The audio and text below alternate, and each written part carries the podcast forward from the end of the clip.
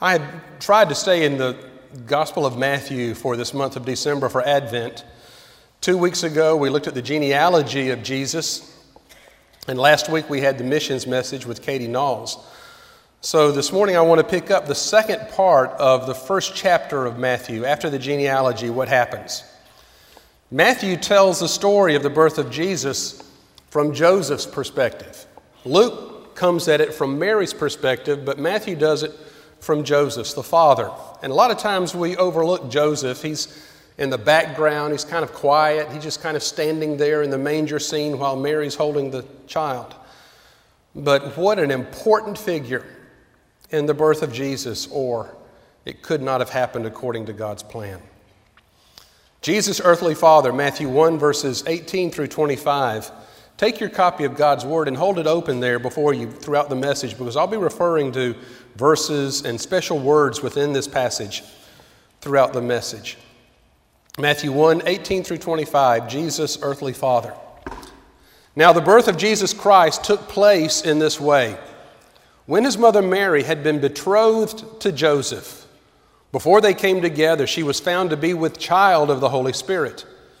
And her husband Joseph, being a just man, circle the word just or righteous or however your translation has it unwilling to put her to shame, resolved to divorce her quietly. But as he considered this, behold, an angel of the Lord appeared to him in a dream, saying, Joseph, son of David, do not fear to take Mary your wife, for that which is conceived in her is of the Holy Spirit. She will bear a son, and you shall call his name Jesus, for he will save his people from their sins. All this took place to fulfill what the Lord had spoken by the prophet. It's in Isaiah.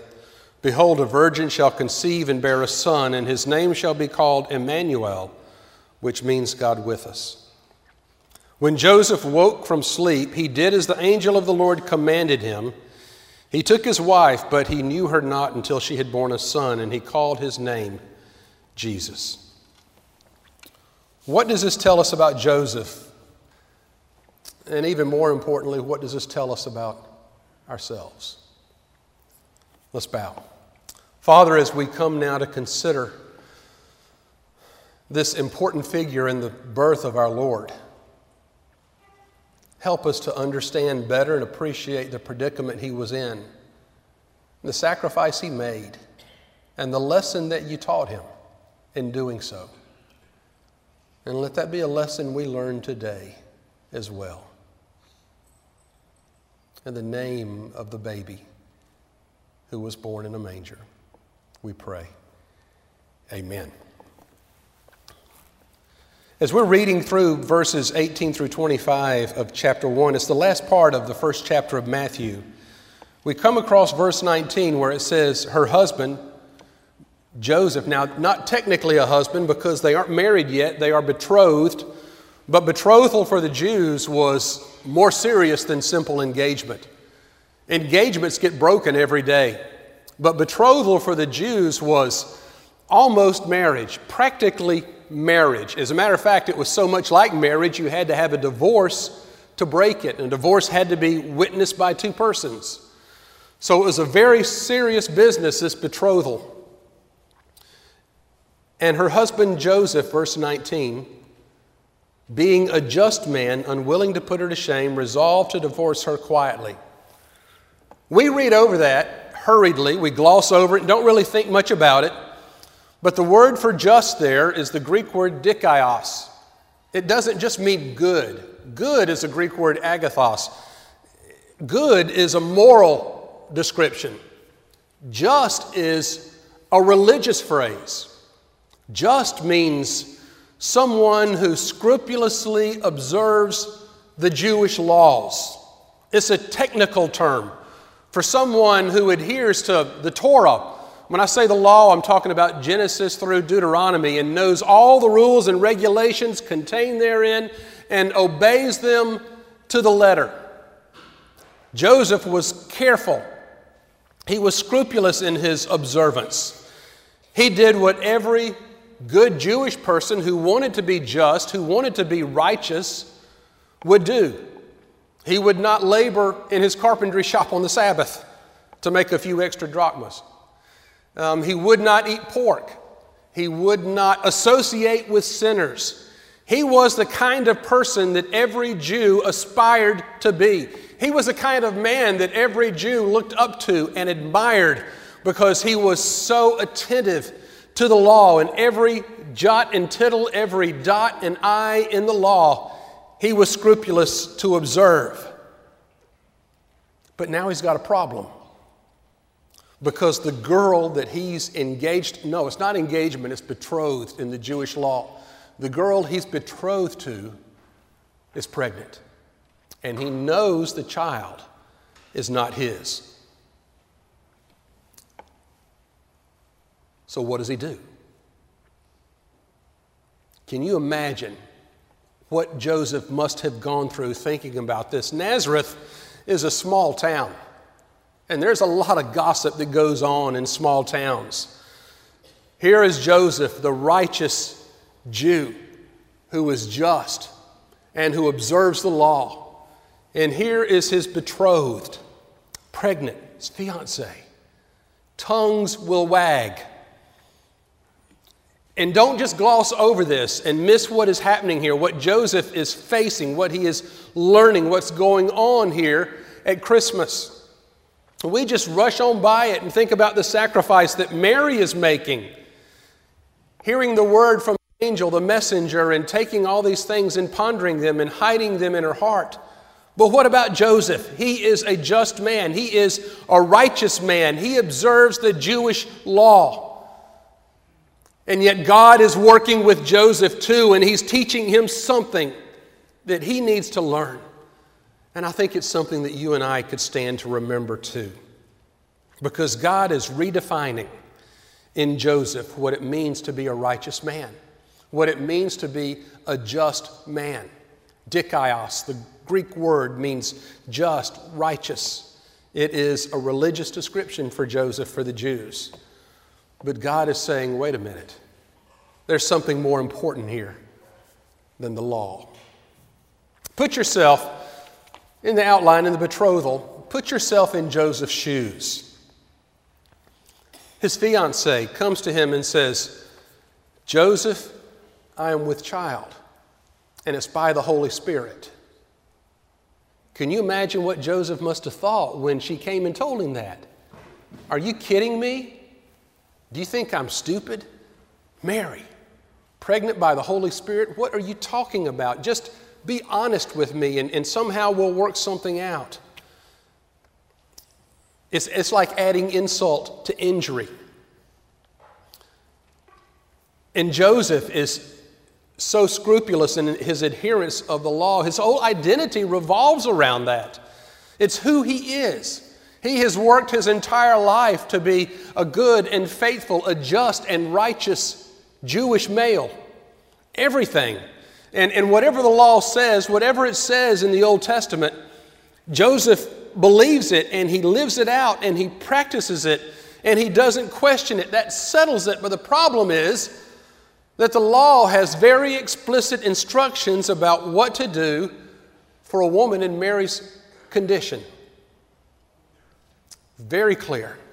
And this is Joseph's problem, and it's, it's explicit. Let me, let me read it for you. I'm reading from Deuteronomy chapter 22, verse 21.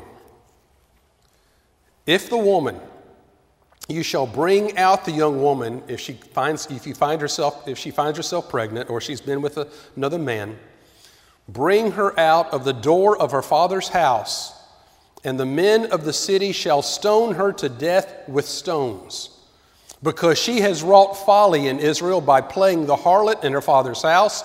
So you shall purge the evil from the midst of you. That's what you do to a woman in Mary's condition. You stone her at the door of her father's house because this evil has entered the midst of Israel and you must stop it.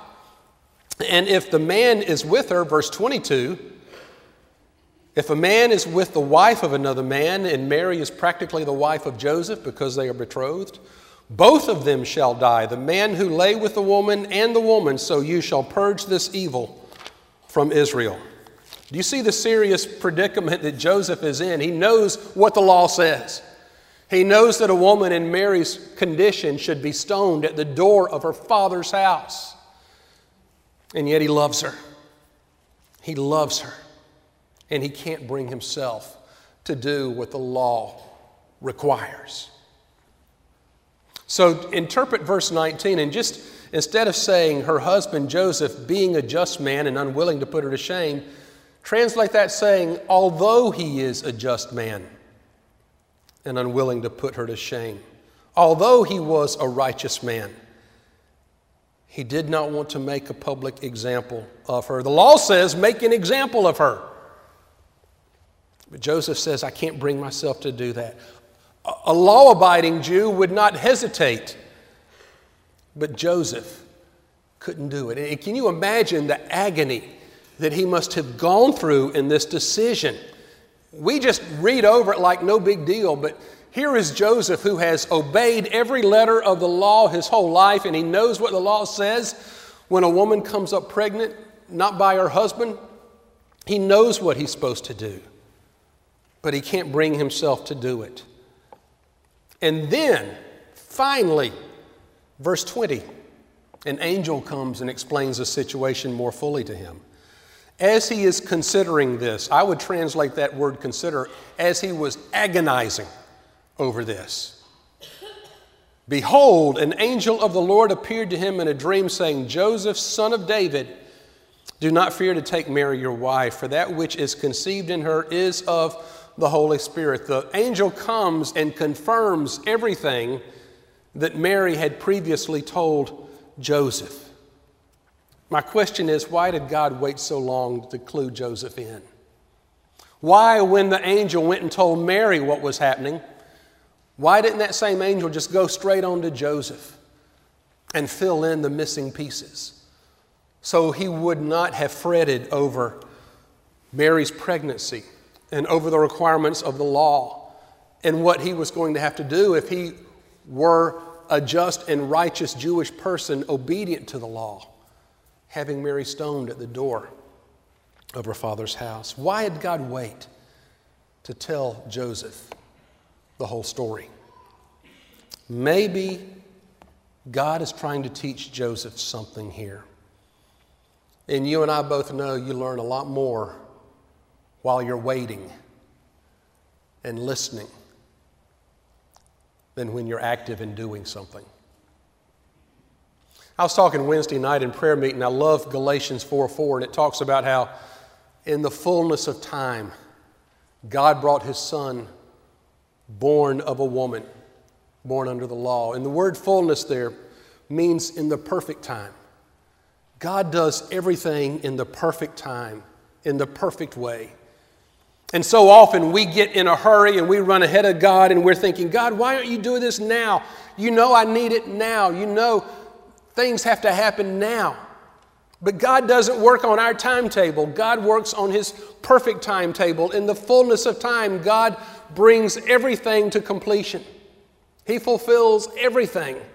And so while Joseph is waiting, God is working in Joseph's life. While we're waiting, God is working in our lives and he's teaching us something. What is he teaching?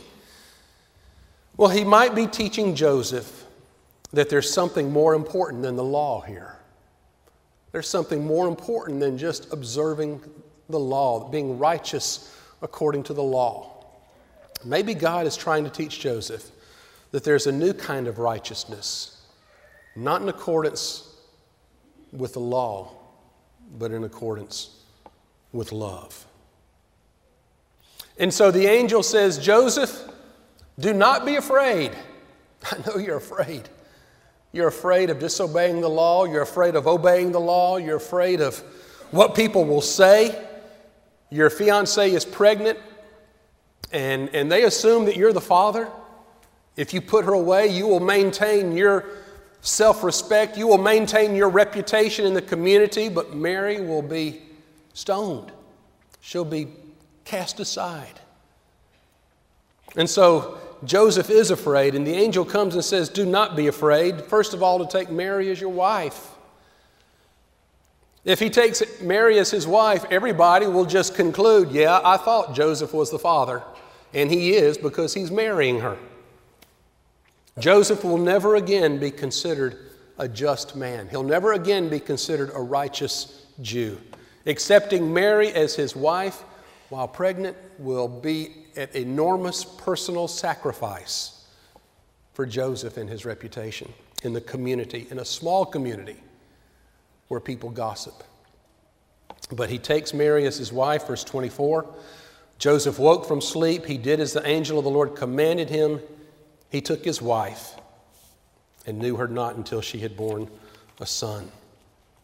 And the end of verse 25, he called his name Jesus. Remember, I was saying in the genealogy a couple weeks ago that by naming Jesus, by Joseph placing the name Jesus on this baby, he is, according to Jewish law, adopting him as his son. And that's how Jesus came of the line and lineage of David, because Joseph was of the lineage of David. It says up here earlier, Joseph, um, Joseph, son of David, verse 20, do not fear to take Mary your wife. Jesus, it was prophesied the Messiah had to be of the lineage of David. Joseph was of the lineage of David. So, how did Jesus enter into Joseph's line when Joseph was not his father? God was his father. Joseph adopted Jesus, and he became of the house and lineage of David. And that's why they had to go to Bethlehem for the census, because Joseph was of the house and lineage of David. Bethlehem is the city of David. So, all this is fulfilling Scripture, it's fulfilling prophecy.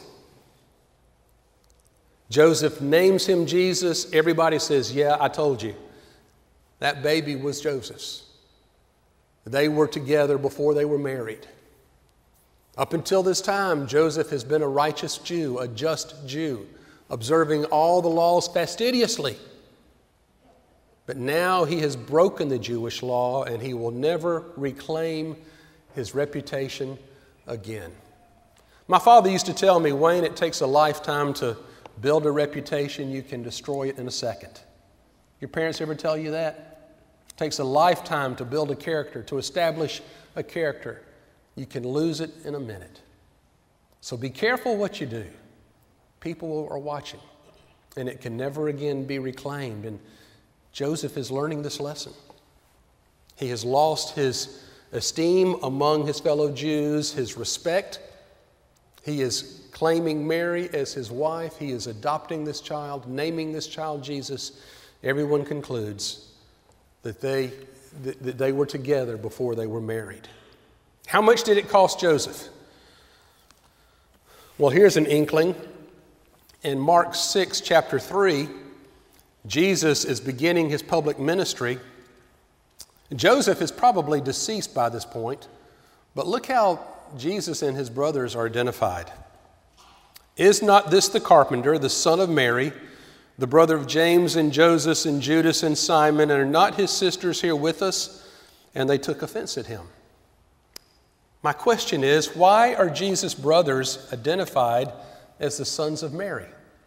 Why is Jesus identified as the son of Mary? In Jesus' day, you were always the son of your father. Your father always was your identifying parent. That's why it should have been Jesus bar Joseph. Bar means son of. All of his brothers should have been sons of Joseph. But even here, years later, 30 years later, when Jesus begins his ministry, never known as sons of Joseph or sons of his father, they're called sons of Mary as an insult because Joseph sacrificed his reputation in taking Mary as his wife and Jesus as his adopted son. It's still not recovered, his reputation for marrying his pregnant fiancee. People make sacrifices for Jesus all the time. But at this point, Joseph had not even seen Jesus. What he had was a dream from an angel. And you know how, how you can have a dream and just pass it off and saying, that's not real. I was just imagining something. You could have disobeyed. Joseph could have been disobedient. But here, he sacrificed everything And yet, when he held the baby and looked in his face, he knew that what he had done was pleasing to God. It's an interesting family that God has Jesus born into. Maybe God decided somewhere along the way that rather than placing Jesus on a throne in a palace somewhere, just transporting him from heaven to earth as an adult, maybe God decided somewhere along the way that it would be better for Jesus to be born into a family that knew firsthand the sting of judgment, the sting of criticism, the sting of gossip, because Jesus is going to spend his whole life gravitating toward sinners, gravitating toward tax collectors and prostitutes, because Jesus loved people who were outcast. Maybe it's because he was raised in a family that was outcast to start with. Jesus must have looked up to and admired his earthly father, and I wonder how much of his birth Mary and Joseph told him. And I was just thinking about this after the early service this morning. You know, there was a, story in John chapter 8 where a woman is caught in adultery. And they bring her to Jesus and they throw her down. And what were they going to do to her? They were going to stone her because that's what the law says to do. And Jesus writes, takes a stick and writes in the sand something. And people have conjectured what he wrote time and time again. And it just occurred to me this morning maybe he's remembering that's what they wanted to do to his mother. Maybe she told him that story. And he said to the scribes and Pharisees with stones in their hands, ready to throw them, What? Let you who is without sin cast the first stone. Jesus grew up in a family that was looked down upon because of how their marriage came together, because of Mary's pregnancy, before marriage, because of what Joseph had to sacrifice in order to take her as his wife and Jesus as his adopted son. And so Jesus is trying to show us that there's something more important here than just observing the law. And he says in the Sermon on the Mount, unless your righteousness exceeds that of the scribes and Pharisees, you shall never enter the kingdom of heaven. Because there is more to being in a relationship with God than just being legalistic. There's something more important than rules and regulations, it's relationship. There's something more important than the law, it's love.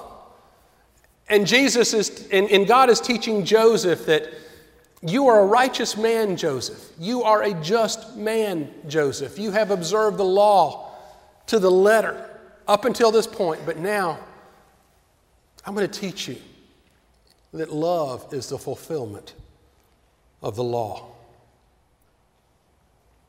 I think God had a good reason for starting his son's family in this way. Because he's teaching Joseph and he's teaching us that there's a new kind of righteousness based not on the law, but on love. And when Joseph made his decision to marry Mary, to wed Mary, he didn't know this child that he would raise would help bring a new kind of righteousness into the world based not on the law, but on love. And he introduced it in his birth, he introduced it with his father, who was a just man, a righteous man, a, a pious Jew and yet, all that broke down because of Jesus.